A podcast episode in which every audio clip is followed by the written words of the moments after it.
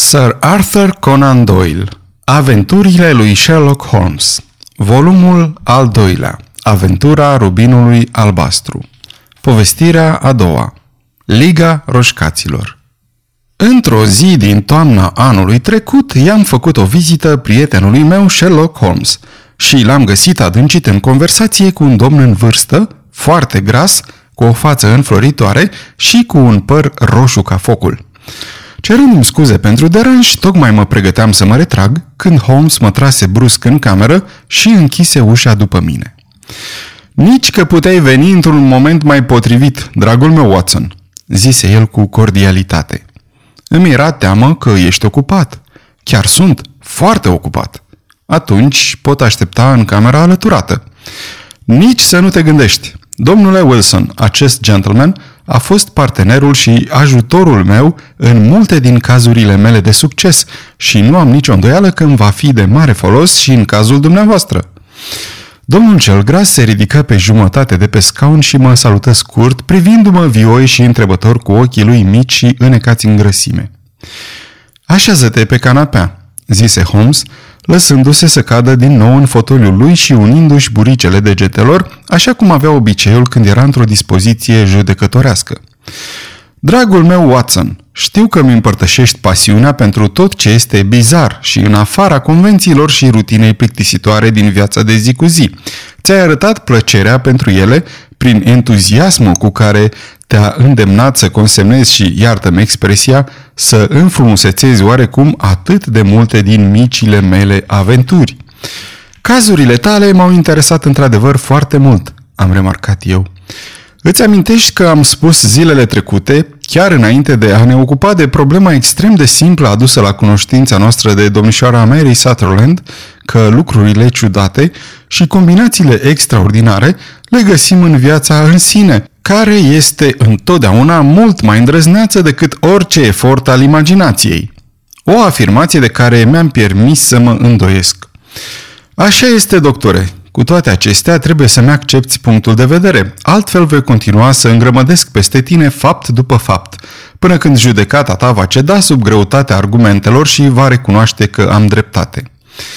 Domnul Jabez Wilson, aici de față, a fost destul de amabil să-mi facă o vizită în această dimineață și să înceapă o istorisire care promite să fie una dintre cele mai deosebite pe care le-am ascultat de ceva vreme.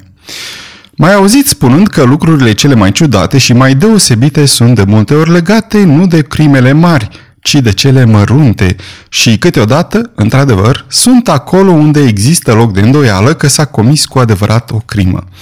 Din câte am auzit până acum din această poveste, îmi este imposibil să spun dacă prezentul caz este sau nu o crimă, dar șirul evenimentelor este cu siguranță printre cele mai deosebite pe care le-am ascultat vreodată.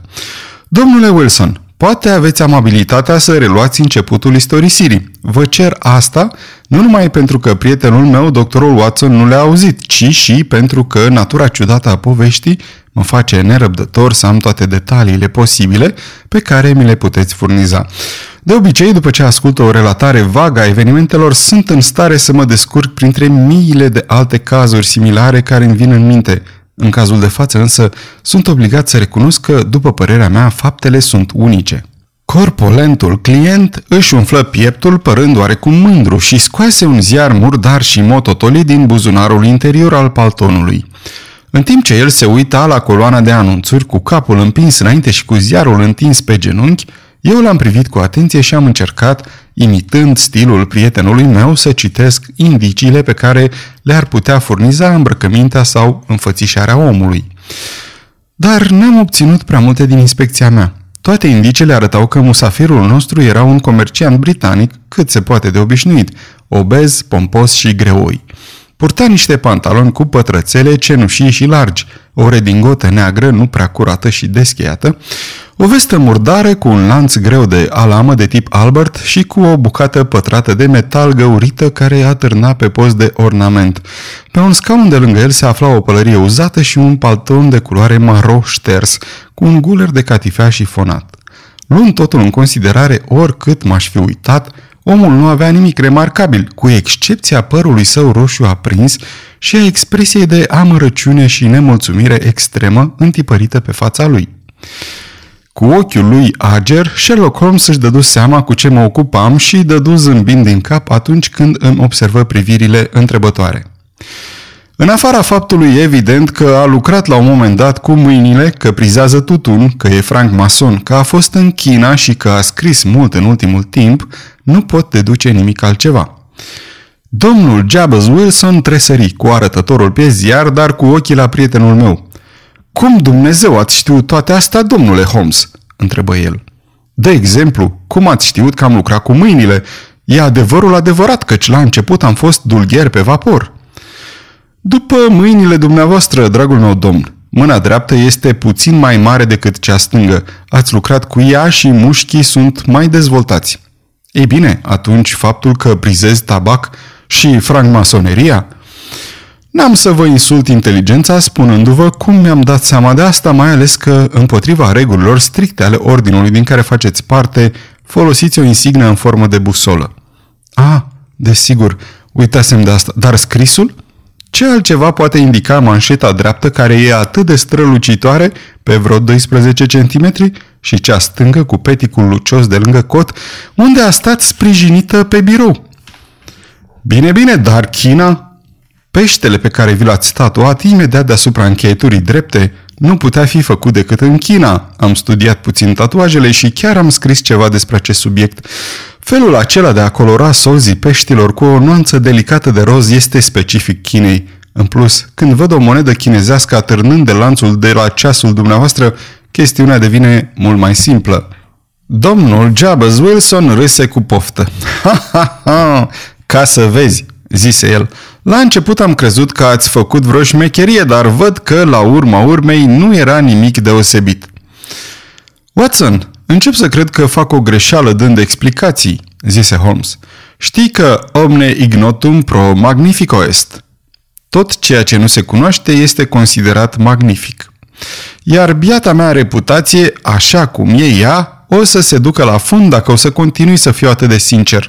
Nu găsiți anunțul, domnule Wilson? Ba da, l-am găsit, răspunse el ținând degetul lui roșu și gros fixat la jumătatea coloanei de anunțuri. Iată-l! De aici a început totul. Citiți-l și dumneavoastră, domnule. Am luat ziarul și am citit următoarele.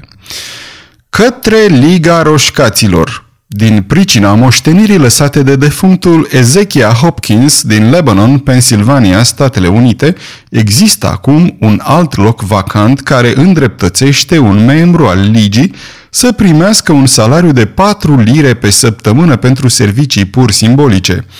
Sunt acceptați toți bărbații roșcați care sunt sănătoși la minte și la trup și au peste 21 de ani.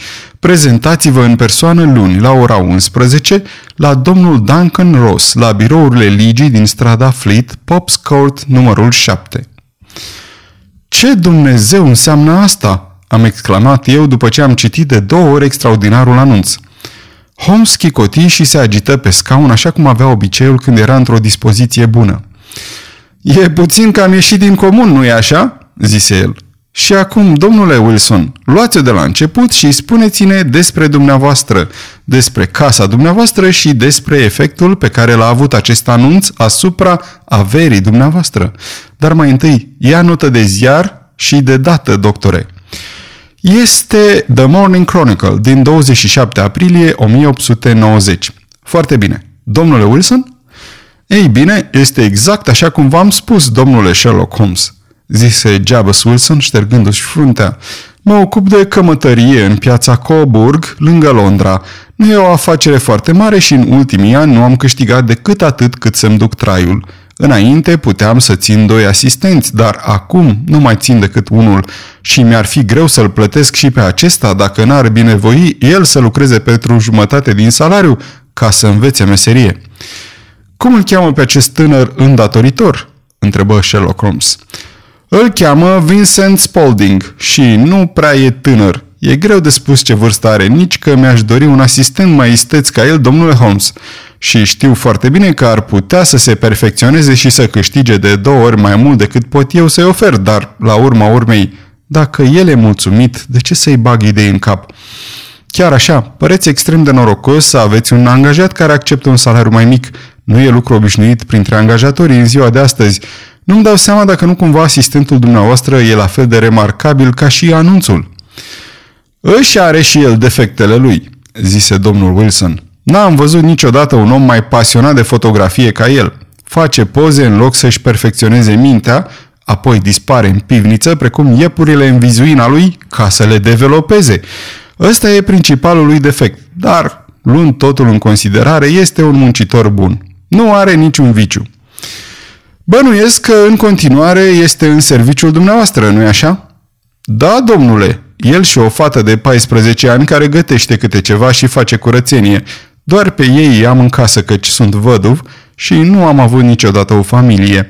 Noi trei trăim foarte liniștit, domnule. Avem un acoperiș deasupra capului și cel puțin ne plătim datoriile. Primul lucru care ne-a tulburat a fost acel anunț.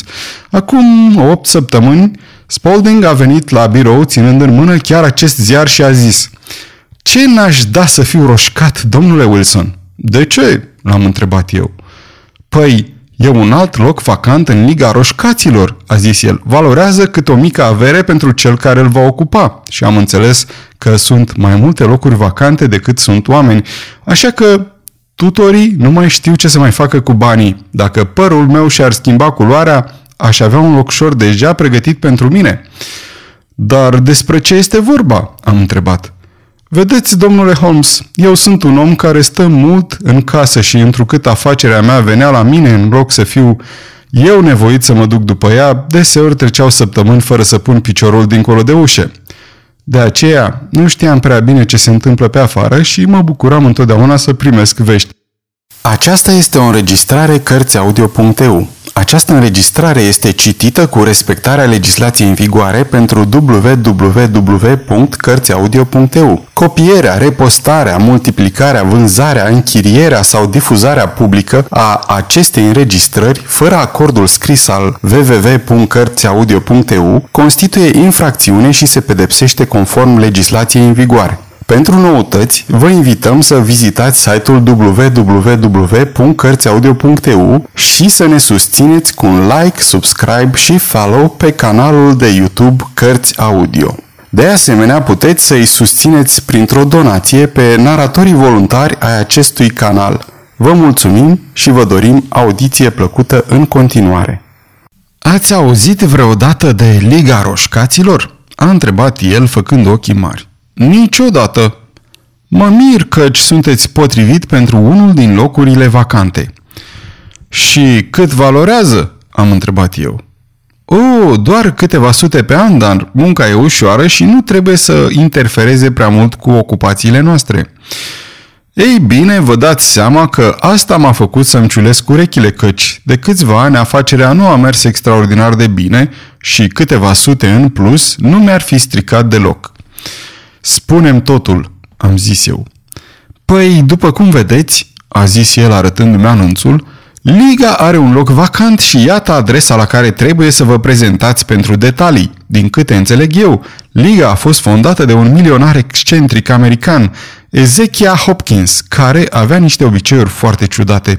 El însuși era roșcat și avea o mare simpatie pentru toți roșcații, astfel că, atunci când a murit, s-a aflat că și-a lăsat enormă avere tuturor, cu instrucțiuni de a folosi dobânda tocmai pentru a furniza slujbe ușoare celor care au părul de culoarea respectivă. Din câte am auzit, se plătește splendid și nu sunt prea multe de făcut. Dar se vor prezenta milioane de roșcați, am zis eu. Nu chiar atât de mulți pe cât credeți, a răspuns el. Vedeți, anunțul este pentru londonezii adulți.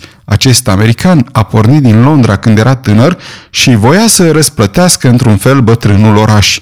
Și am mai auzit că nu are rost să te prezinți dacă părul tău este roșcat deschis sau roșcat închis, sau orice altă culoare decât roșu cu adevărat aprins, strălucitor și țipător. Domnule Wilson, dacă v-ar interesa să vă prezentați pentru acel loc vacant, ați fi primit imediat. Dar poate nici n-ar merita osteneala să vă deranjați pentru câteva sute de lire. După cum vedeți și dumneavoastră, domnilor, părul meu are o nuanță aprinsă și strălucitoare. Prin urmare, mi s-a părut că, dacă era să fie vreo competiție în această privință, aveam șanse la fel de mari ca oricare altul. Vincent Spalding părea să știe atât de multe despre povestea asta, încât m-am gândit că s-ar putea să-mi fie de folos, așa că i-am porucit să tragă obloanele și să vină numai decât cu mine.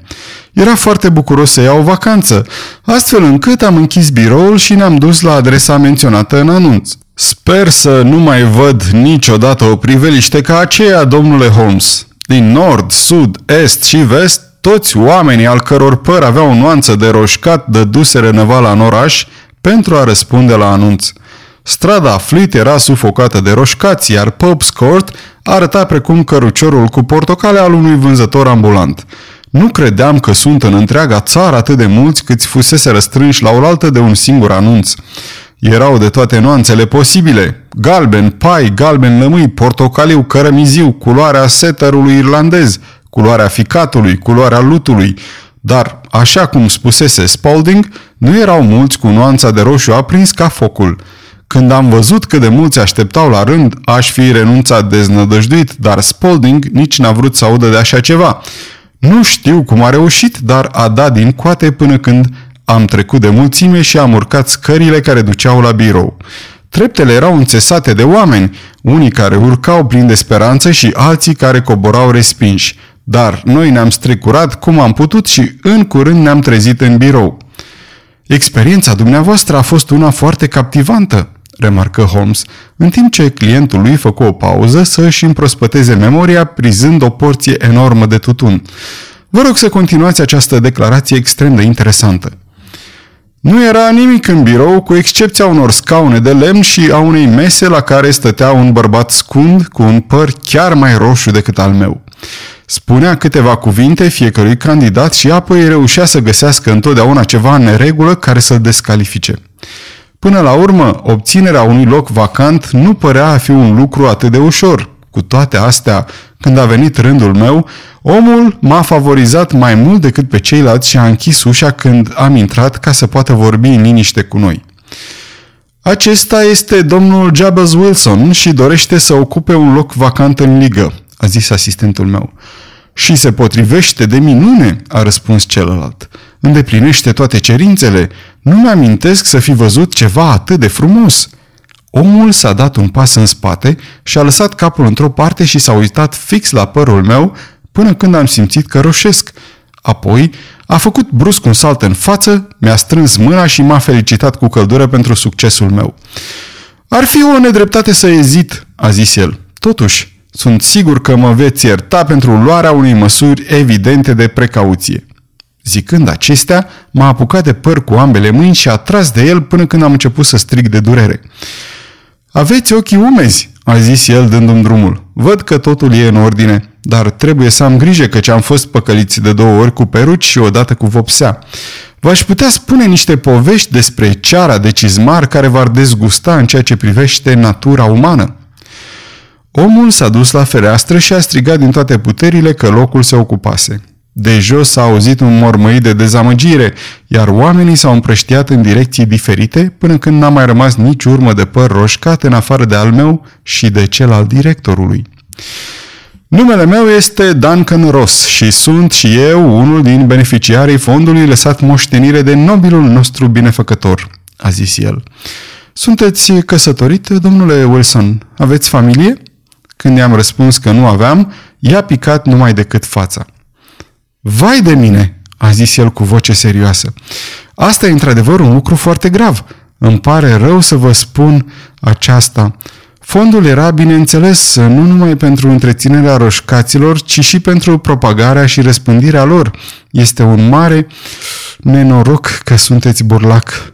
Mi s-a lungit fața când am auzit asta, domnule Holmes, căci am crezut că nu o să obțin locul vacant până la urmă, dar după ce s-a gândit vreo câteva minute, domnul Ross a zis că e în ordine. În cazul altcuiva, obiecția ar fi fatală, a zis el, dar trebuie să facem o concesiune unui om cu un păr ca al dumneavoastră. Când vă puteți prelua noile îndatoriri, domnule? Păi, este puțin cam ciudat căci eu am deja o afacere, am zis. Stați liniștit în privința asta, domnule Wilson, a zis Vincent Spaulding, O să am eu grijă de ea în locul dumneavoastră. Care ar fi programul? Am întrebat. De la 10 la 2. Un cămătar face afaceri mai mult seara, domnule Holmes, mai ales în seriile de joi și vineri, exact înaintea zilei de salariu. Așa că îmi convenea de minune să mai câștig ceva bani lucrând dimineața. În plus, știam că asistentul meu este un om bun și că va avea grijă de toate. Îmi convine de minune, am zis eu. Și plata? Patru lire pe săptămână. Și munca? Pur simbolică. Ce înseamnă pur simbolică? Ei bine, trebuie să fiți la birou tot timpul sau cel puțin în clădire. Dacă plecați, vă pierdeți funcția pentru totdeauna. Testamentul e foarte clar în privința acestui punct. Nu satisfaceți condițiile dacă vă mișcați de la birou pe parcursul perioadei respective de timp. Sunt uh, doar patru ore pe zi și nici nu mi-ar trece prin cap să plec, am zis eu. Nu se admite nicio scuză, a zis domnul Duncan Ross. Nici că sunteți bolnav, nici că aveți treabă și nici nimic altceva. Trebuie să stați acolo sau vă veți pierde slujba. Și ce am de făcut? Trebuie să copiați enciclopedia britanică. Primul volum este în acel dulap. Trebuie să vă faceți singur rost de cerneală, tocuri și hârtie. Dar noi vă oferim această masă și acest scaun. Sunteți gata să începeți mâine? Desigur, am răspuns. Atunci, la revedere, domnule Jabez Wilson, și dați-mi voie să vă felicit încă o dată pentru postul important pe care ați fost destul de norocos să-l câștigați.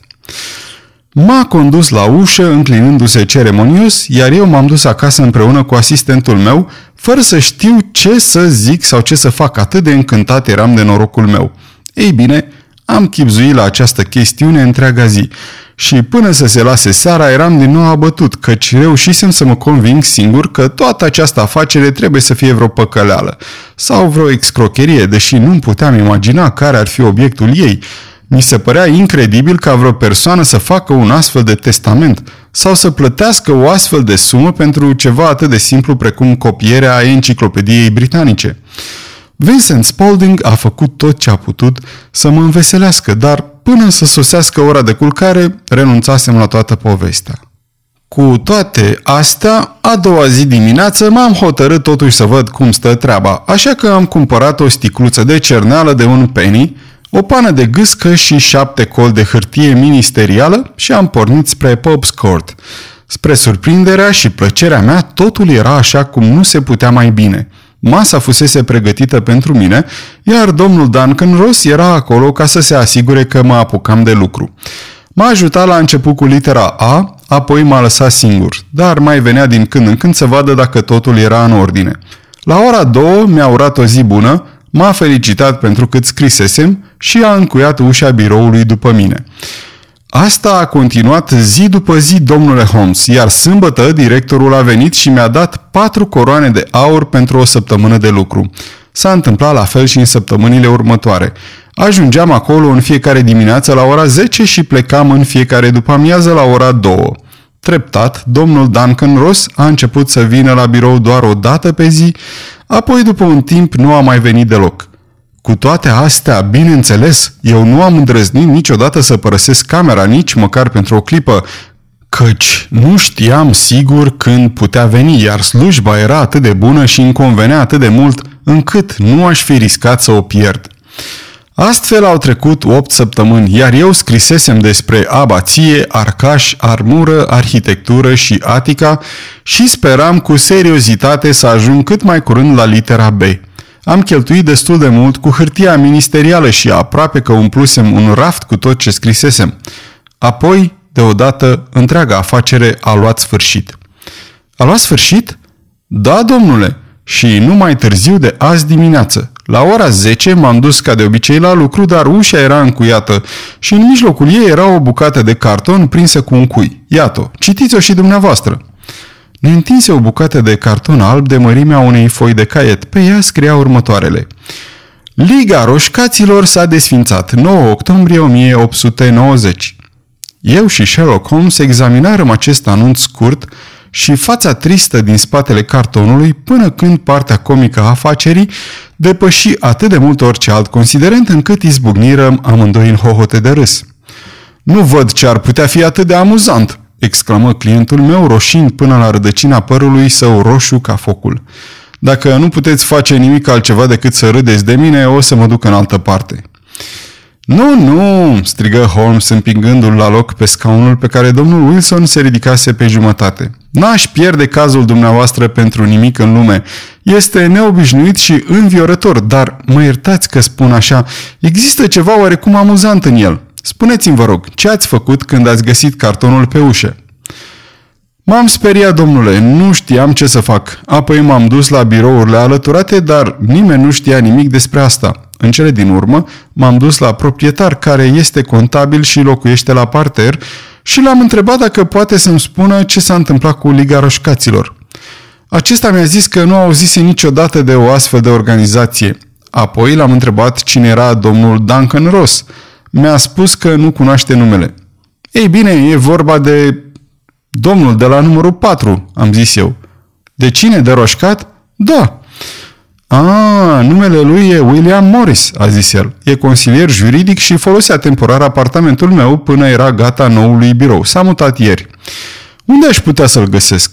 La noului birou, cred că mi-a dat adresa. Da, da, pe strada King Edward, numărul 17, lângă Catedrala Sfântul Petru. Am pornit într-acolo, domnule Holmes, dar când am ajuns la adresa respectivă am constatat că era o fabrică de rotule artificiale și nimeni nu auzise vreodată nici de domnul William Morris, nici de domnul Duncan Ross. Și apoi, ce ați făcut? întrebă Holmes. M-am dus acasă în piața Saxe-Coburg și am cerut sfatul asistentului meu. Dar el nu m-a putut ajuta cu nimic. Nu a putut să-mi spună decât că dacă așteptam, aveam să primesc vești prin poștă. Dar asta nu era suficient, domnule Holmes. Nu voiam să pierd fără să lupt un astfel de loc. Așa că, Întrucât am auzit că sunteți destul de bun în a da sfaturi amărâților care au nevoie de ele, am venit imediat la dumneavoastră. Și ați făcut un lucru foarte înțelept, zise Holmes.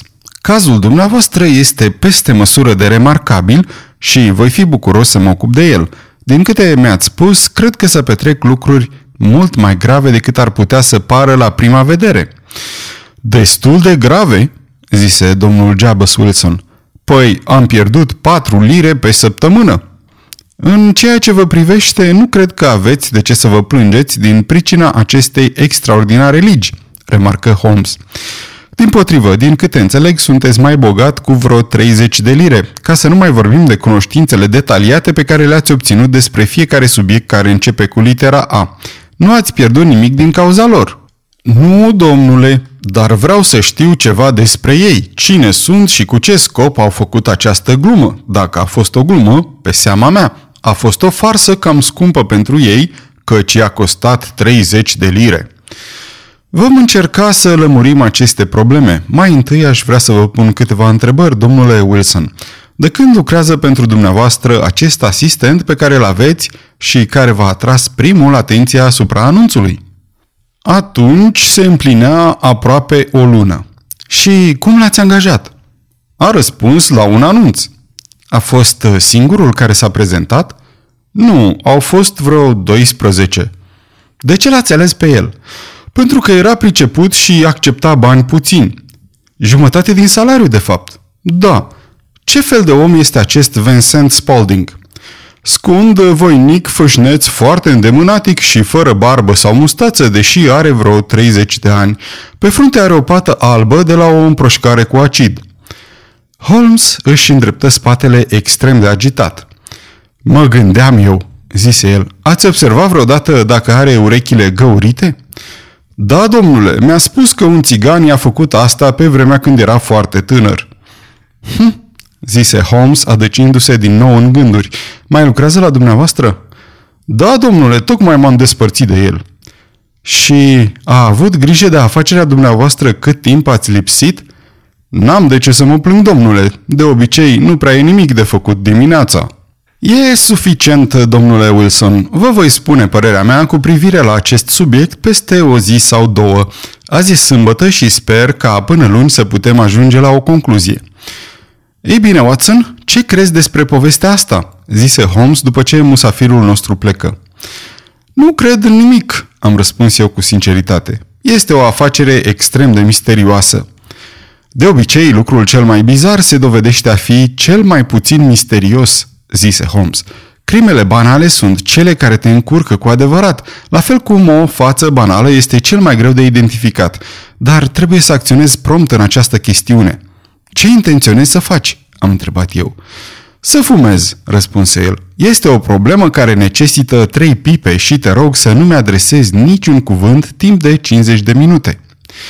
Holmes se ghemui pe scaun, ridicându-și genunchii până la nasul lui ca de șoim și rămase așa, cu ochii închiși și cu pipa neagră ieșind în afară precum ciocul unei păsări ciudate. Ajunsesem la concluzia că adormise și chiar eu începusem să moțăi când Holmes sări deodată de pe scaun cu gestul unui om care a luat o hotărâre și își puse pipa pe polița șemineului. Sarah Sate cântă la St. James Hall în după amiaza asta, remarcă el. Ce zici, Watson? Pacienții tăi se pot lipsi de tine pentru câteva ore?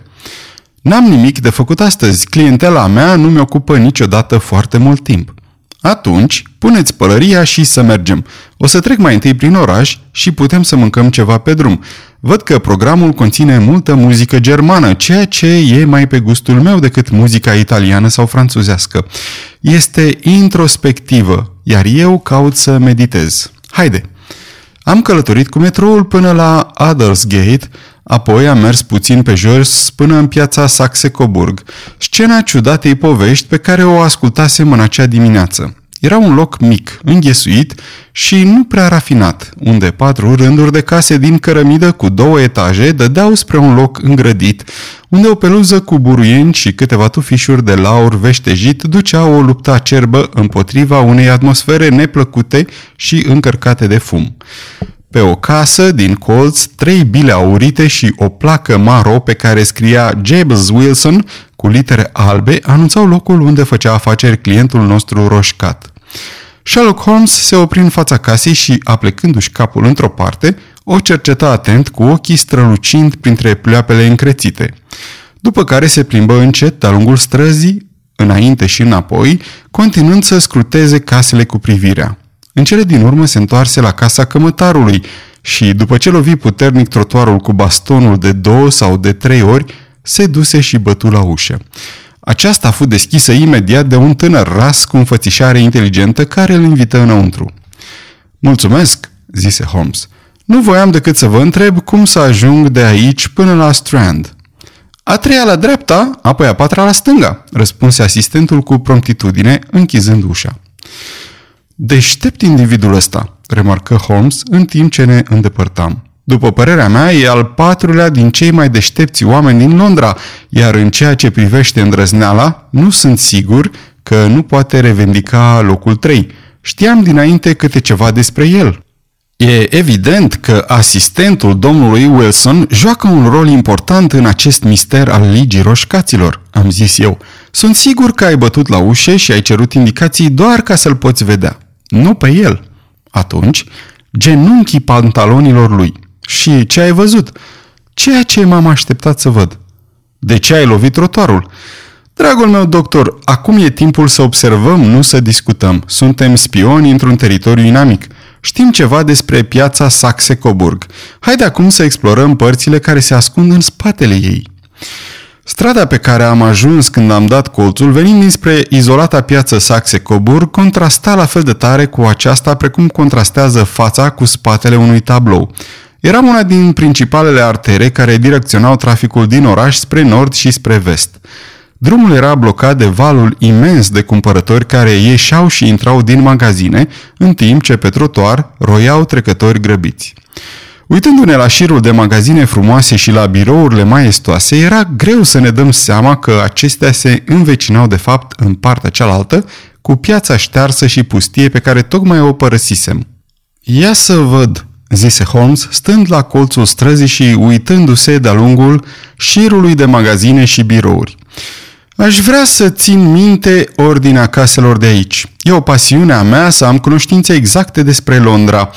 Iată magazinul lui Mortimer, tutungiul, mica tonetă de ziare, filiala Coburg a Băncii Londrei și a suburbiilor, restaurantul vegetarienilor, și locul unde McFarlane construiește trăsuri. Și astfel ajungem chiar până la cartierul următor. Acum, doctore, întrucât ne-am terminat treaba, e timpul să ne distrăm. Un sandwich și o cafea, după care pornim spre tărâmul Viorii, unde totul e dulceață, delicatețe și armonie și unde nu există niciun client cu părul roșu care să ne supere cu enigma lui. Prietenul meu era un meloman entuziast, fiind el însuși nu numai un interpret capabil, ci și un compozitor fără merite prea extraordinare. Toată după amiaza stătu în loje, învăluit într-o fericire perfectă, legănându-și ușor degetele lungi și subțiri în ritmul muzicii, în timp ce fața lui blândă și zâmbitoare și ochii visători nu semănau nici pe departe cu fața și ochii lui Holmes copoiul. Holmes, investigatorul neobosit, cu mintea ascuțită și gata de acțiune. Această natură dublă se afirma alternativ în caracterul lui unic, iar precizia și istețimea lui extremă reprezentau, așa cum am crezut de multe ori, reacția împotriva stării poetice și contemplative care predomina câteodată în el. Schimbarea naturii lui îl ducea de la apatie extremă la energie devoratoare și, așa cum știam foarte bine, Holmes nu era niciodată mai formidabil decât atunci când, zile de rândul, stătuse tolănit în fotoliu printre improvizațiile și edițiile lui. Atunci îi revenea deodată pofta de vânătoare, iar strălucita lui capacitate de a raționa se ridica la nivelul intuiției, până când cei care nu-i cunoșteau metodele se uitau chiorâși la el ca la un om ale cărui cunoștințe nu erau cele ale unor muritori. Când l-am văzut în acea după-amiază atât de învăluit în muzică la St. James Hall, am simțit că ceva rău ar putea să cadă asupra celor pe care se hotărâse să-i urmărească. Fără îndoială că vrei să te duci acasă, doctore, remarcă el la ieșire. Da, ar fi mai bine. Iar eu am ceva de făcut care îmi va lua câteva ore. Această afacere din piața Coburg este gravă. De ce este gravă? Se plănuiește o crimă importantă. Am toate motivele să cred că voi reuși să o opresc la timp, dar faptul că azi e sâmbătă cam complică lucrurile. Voi avea nevoie de ajutorul tău în noaptea asta. La ce oră? La 10. Vom avea destul timp. Voi fi în strada Baker la 10. Foarte bine. Și cred, doctore, că s-ar putea să fie puțin cam periculos, așa că fii amabil și puneți revolverul în buzunar. Mă salută, făcu stânga împrejur și dispăru într-o clipă în mulțime. Cred că nu sunt mai bătut în cap decât vecinii mei, dar atunci când aveam de-a face cu Sherlock Holmes, eram întotdeauna copleșit de sentimentul prostiei mele. În cazul de față, auzisem ce auzise și el – Văzusem ce văzuse și el și cu toate acestea din cuvintele lui era evident că își dădea clar seama nu numai de ce se întâmplase, ci și ceea ce urma să se întâmple, în timp ce, pentru mine, întreaga afacere era încă neclară și grotescă. În drum spre casa mea din Kensington, am chipzuit la toată chestiunea de la extraordinarea poveste a roșcatului copiator al enciclopediei până la vizita făcută în piața Saxe-Coburg și la cuvintele prevestitoare de rău pe care Holmes mi le spusese la despărțire. Ce însemna această expediție nocturnă și de ce trebuia să merg în armat? Unde ne duceam și ce urma să facem? Aveam un indiciu de la Holmes, și anume că asistentul cu fața netedă al cămătarului era un om formidabil, un om care ar putea să practice un joc ascuns. Am încercat să-i dau de cap, dar am renunțat deznădăjduit și am lăsat o baltă până când noaptea avea să-mi dea o explicație. Era nouă și un sfert când am plecat de acasă și mi-am croit drum prin parc și prin strada Oxford până în strada Baker. În fața ușii se aflau două birje și când am încercat să intru în hol am auzit voci venind de la etaj. Intrând în cameră, l-am găsit pe Holmes purtând o discuție animată cu doi bărbați, dintre care pe unul l-am recunoscut ca fiind Peter Jones, agent de poliție, în timp ce celălalt era un bărbat înalt, slab, cu o față tristă, cu o pălărie strălucitoare și cu o redingotă chinuitor de respectabilă. Ha! Grupul nostru este complet, zise Holmes, încheindu-și haina și luându-și cravașa grea de vânătoare din cuier. Watson, cred că îl cunoști pe domnul Jones de la Scotland Yard, nu-i așa? Permite-mi să ți-l prezint pe domnul Meriwether, care ne va însoți în aventura din noaptea asta. După cum vedeți, doctore, vânăm din nou în perechi, zise Jones, dându-și importanță ca de obicei. Prietenul nostru, aici de față, e omul perfect pentru începerea unui vânători – nu are nevoie decât de un câine bătrân care să-l ajute să ia urma. Sper că nu vom sfârși prin a alerga după cai verzi, își exprimă îndoiala posacul domn Meriwether. Puteți avea toată încrederea în domnul Holmes, domnule, zise agentul de poliție cu semeție. Își are metodele lui, care sunt, dacă pot să spun așa, puțin cam prea teoretice și fantastice, dar are stofă de detectiv. Nu exagerez când spun că, de câteva ori, a fost mai aproape de adevăr decât poliția, cum s-a întâmplat în afacerea aceea cu uciderea lui Solto și cu comoara din Agra, dacă așa spuneți dumneavoastră, domnule Jones, atunci e în ordine, zise străinul cu respect. Totuși, mărturisesc că mi-e dor de jocul meu de cărți. E prima sâmbătă în 27 de ani când nu joc cărți. Cred că veți descoperi în noaptea asta, veți juca pentru o miză mai mare decât ați făcut-o vreodată și că jocul va fi mult mai excitant, zise Sherlock Holmes. În cazul dumneavoastră, domnule Meriwether, miza va fi de vreo 30.000 de lire, iar pentru dumneata Jones va fi omul pe care vrei să pui mâna. John Clay, ucigașul, hoțul, distrugătorul și falsificatorul. Este tânăr, domnule Meriwether, dar e cel mai bun în ceea ce face și aș prefera să-l arestez pe el decât pe oricare alt criminal din Londra. Este un om remarcabil tânărul acesta, John Clay, Bunicul lui era duce, iar el însuși a fost la Eton și Oxford. Are o minte șireată și degete îndemânatice. Și, deși găsim urmele peste tot, nu știm niciodată unde să-l găsim pe el. Într-o săptămână de o spargere în Scoția și în următoarea strânge bani ca să construiască un orfelinat în Cornwall. Sunt pe urmele lui de ani de zile și încă nu l-am văzut niciodată. Sper să pot avea plăcerea de a vă face cunoștință în noaptea asta. Am avut și eu de-a face de câteva ori cu domnul John Clay și sunt de acord cu dumneavoastră că e cel mai bun în ceea ce face. Dar a trecut de ora 10 și e timpul să pornim. Dacă voi doi vreți lua prima birje, eu și Watson vom urma în cea de-a doua. Sherlock Holmes nu fu foarte comunicativ în timpul lungii noastre călătorii și stătu rezemat, fredonând melodiile pe care le auzise în acea după amiază. Trecurăm zângănind printr-un labirint nesfârșit de străzi luminate de lămpi de gaz, până când ieșirăm în strada Farrington. Ne apropiem, remarcă prietenul meu. Acest individ, Meriwether, este director de bancă și e interesat în mod personal de chestiunea asta. În ceea ce îl privește pe Jones, m-am gândit că ar fi mai bine să-l avem și pe el cu noi. Nu e un om rău, deși e un imbecil absolut în ceea ce privește profesia lui – are o singură virtute. E la fel de curajos ca un bulldog și la fel de tenace ca un homar, dacă pune gheara pe cineva. Iată-ne la destinație și prietenii noștri ne așteaptă.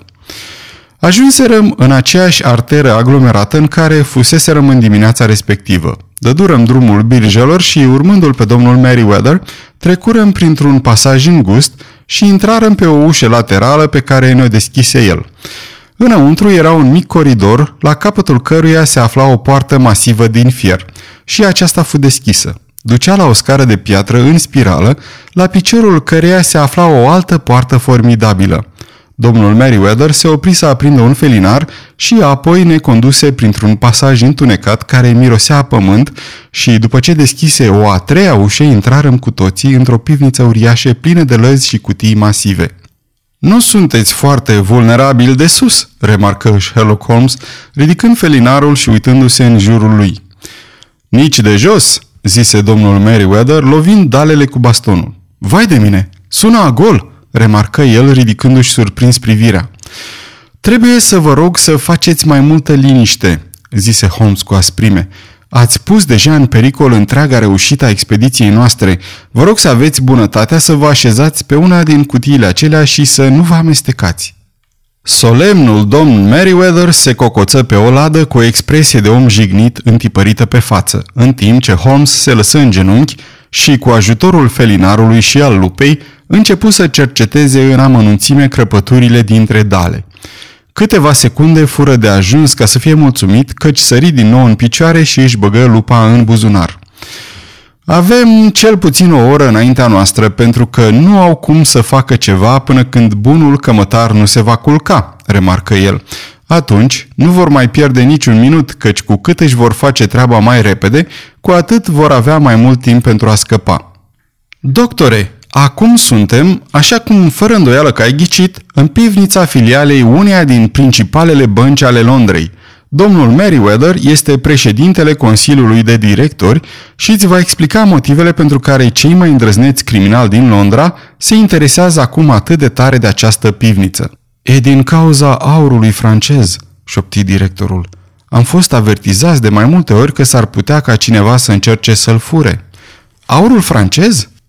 Da, acum câteva luni am avut ocazia de a ne întări resursele și am împrumutat cu acel scop 30.000 de Napoleon de la Banca Franței.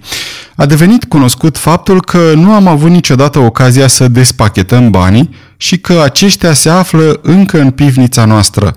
Lada pe care stau conține 2000 de napoleoni, împachetați între folii de plumb. Rezerva noastră de aur este acum mult mai mare decât se păstrează de obicei într-o singură filială și directorii au avut presimțiri rele în privința aceasta, care au fost complet justificate, remarcă Holmes. Acum e timpul să ne aranjăm micile planuri.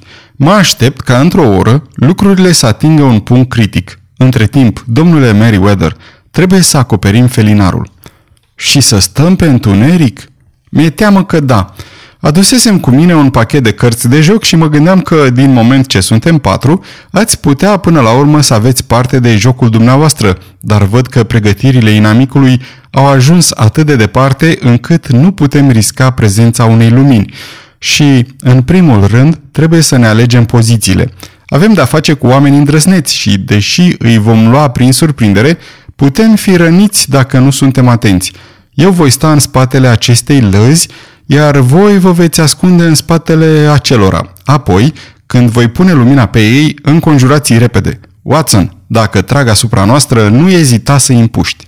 Mi-am pus revolverul cu cocoșul tras pe lada de lemn în spatele căreia mă ghemuisem. Holmes acoperi felinarul și ne lăsă într-o beznă totală. O beznă cum n-am mai întâlnit în viața mea.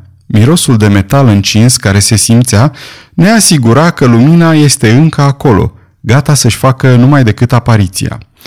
Mie, care aveam nervii întinși la maximum din pricina așteptării, mi se părea că era ceva deprimant și copleșitor în întunericul care se lăsase brusc și în aerul rece și umed al pivniței. Nu au decât un singur loc pe unde să se retragă, șopti Holmes, adică înapoi prin casă până în piața Saxe-Coburg. Sper că ai făcut ce te-am rugat, Jones. Am pus un inspector și doi ofițeri să aștepte la ușa de la intrare. Atunci înseamnă că am blocat toate ieșirile. Acum trebuie să tăcem și să așteptăm. Ce greu păru că trece timpul. Când am comparat notițele după aceea, am constatat că nu trecuse decât o oră și un sfert. Cu toate astea, mie mi s-a părut că noaptea era aproape pe sfârșite și că mai era puțin și se iveau zorile. Mâinile și picioarele mi-obosiseră și mi-amorțiseră, căci îmi fusese teamă să-mi schimb poziția. Totuși, nervii mei erau încordați la maximum și mi-ascuțisem atât de tare auzul încât puteam nu numai să aud respirația blândă a însoțitorilor mei, ci și să o disting pe cea adâncă și grea a voluminosului Jones de cea plină de suspine a directorului băncii. Din locul unde mă aflam, puteam să mă uit pe deasupra lăzii în direcția podelei. Deodată, ochii mei zăriră licărirea unei lumini. La început nu era decât o scânteie strălucitoare pe pordoseală de piatră, apoi se intensifică până când deveni o linie galbenă, după care, fără niciun avertisment sau zgomot, păru că se transformă într-o deschizătură și o mână își făcu apariția. O mână albă, aproape ca de femeie, care pipăi în jur în mijlocul micului cerc de lumină. Nu își zvârcoli degetele mai mult de un minut sau două. Apoi se retrase la fel de brusc cum apăruse și se făcu din nou întuneric, nemai văzându-se decât scânteia strălucitoare care marca o crăpătură între dale. Dar dispariția mâinii nu fu decât momentană. Una dintre dalele mari și albe se dădu cu zgomot la o parte și lăsă o gaură pătrată, prin care țâșni lumina unui felinar. Din gaură se ivi o față copileroasă, bine conturată, care se uită pătrunzător în jur, după care, cu mâinile de o parte și de alta a deschizăturii, posesorul ei se ridică afară până la umeri și apoi până la talie, până când reuși să pună un genunchi pe margine. Încă o clipă și individul stătea lângă deschizătură. trăgând după el un însoțitor, la fel de suplu și de mic, cu o față palidă și un păr roșu extrem de șocant. Drumul e liber, șopti el. Ai dalta și gențile. Dumnezeule, sări, arci, sări, iau eu vina asupra mea. Sherlock Holmes sărise din ascunzătoare și l-apucase pe intrus de guler. Celălalt se aruncă în gaură, iar eu am auzit o ruptură când Jones îl prinse de haine. Țeava unui pistol străluci în lumină, dar cravașa de vânătoare a lui Holmes lovi încheietura omului și pistolul căzu cu zgomot pe pardoseala de piatră. N-are niciun rost, John Clay, zise Holmes cu amabilitate. Nu ai nicio șansă. Îmi dau seama, răspunse celălalt cu un calm perfect. Îmi imaginez că prietenul meu e teafăr, deși văd că ați pus mâna pe o bucată din haina lui. Sunt trei oameni care îl așteaptă la ușă, zise Holmes. Serios? Se pare că n-ai lăsat să scape nimic. Trebuie să te felicit. Și eu pe tine, răspunse Holmes. Ideea ta cu roșcații a fost originală și eficientă. O să-l vezi îndată pe prietenul tău, zise Jones. E mai rapid decât mine la săritul în gropi. Țineți mâinile întinse până fac eu onorurile. Te rog să nu mă atingi cu mâinile tale murdare, remarcă prizonierul nostru în timp ce îi se puseră cătușele. Poate nu știi că îmi curge sânge albastru prin vene. De asemenea, când vorbești cu mine, fii bun și îi spune mereu domnule și vă rog. Bine, zise Jones privindu-l fix și chicotind. Domnule, aveți, vă rog, amabilitatea să urcați spre intrare unde putem găsi o birje care să o ducă pe înălțimea voastră la secția de poliție. Așa e mai bine, zise John Clay cu seninătate. Tânărul se înclină ceremonios în fața noastră și plecă liniștit împreună cu detectivul. Domnule Holmes, nu știu cum poate banca să vă mulțumească și să vă răsplătească, zise domnul Meriwether, în timp ce ieșeam și noi din pivniță. Nu există nici urmă de îndoială că ați depistat și înfrânt în totalitate una din cele mai hotărâte tentative de jefuire a unei bănci pe care am întâlnit-o vreodată în întreaga mea experiență de bancher. Am avut și eu câteva conturi de reglat cu domnul John Clay, zise Holmes. Am făcut niște mici cheltuieli din pricina afacerii acesteia și mă aștept ca banca să le ramburseze, dar, în afară de asta, sunt pe deplin răsplătit de faptul că am trecut printr-o experiență care este unică în multe privințe și am auzit remarcabila poveste a ligii roșcaților. Vezi tu, Watson, explică el în primele ore ale dimineții, în timp ce beam amândoi un pahar de whisky cu sifon în strada Baker. Era perfect evident de la început că singurul cel posibil urmărit în această afacere fantastică a anunțului ligii și a copierii enciclopediei trebuia să fie acela de a-l îndepărta în fiecare zi pentru câteva ore pe acest cămătar nu prea inteligent din fire. A fost un fel curios de a face acest lucru, dar ar fi într-adevăr greu de găsit o idee mai bună. Metoda i-a fost fără îndoială sugerată minții ingenioase a lui Clay de culoarea pe care o avea părul complicelui său. Cele patru lire pe săptămână constituiau momeala cu care să-l atragă pe domnul Wilson. Și ce însemna această sumă pentru ei care urmăreau să câștige mii de lire?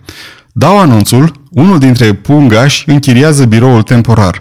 Celălalt îl îndeamnă pe cămătar să se prezinte pentru a ocupa locul vacant din anunț și împreună reușesc să se asigure că omul lipsește în fiecare dimineață. Din momentul în care am auzit că asistentul acceptase să lucreze pentru jumătate din salariu, a fost evident pentru mine că avea un motiv întemeiat să obțină el postul și nu altcineva. Dar cum ai ghicit care era motivul? Dacă ar fi fost femei în casă, aș fi bănuit că era vorba de o simplă intrigă vulgară, dar nici nu se punea problema asta. Afacerea omului era mică și nu avea nimic în casă care să justifice astfel de pregătiri elaborate și o astfel de cheltuială. Prin urmare, trebuia să fie ceva în afara casei. Ce putea fi? M-am gândit la pasiunea asistentului pentru fotografie și la șmecheria lui de a dispărea în pivniță. Pivnița. Acolo se termina acest șir întunecat de indicii.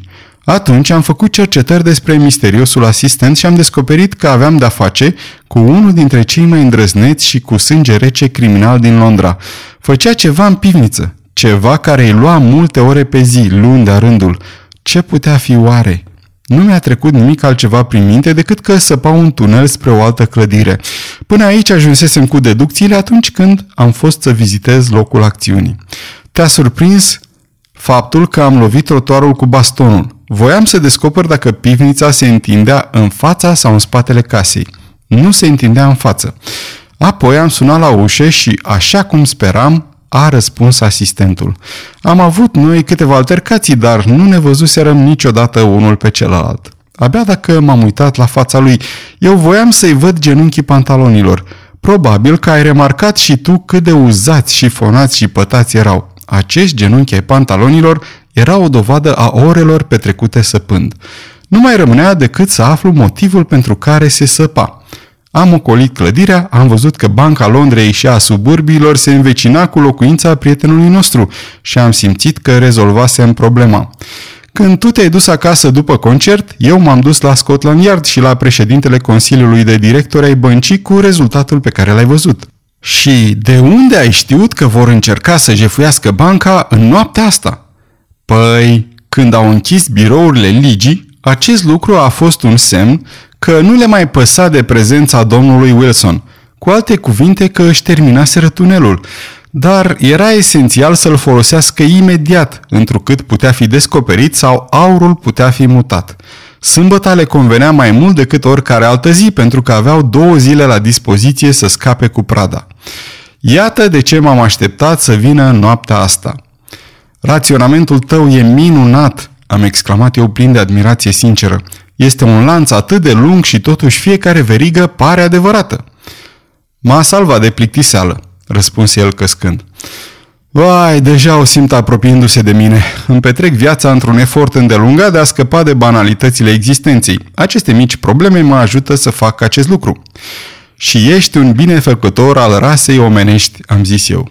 El dădu din numeri. Ei bine, la urma urmei, poate că folosește și asta la ceva, remarcă el.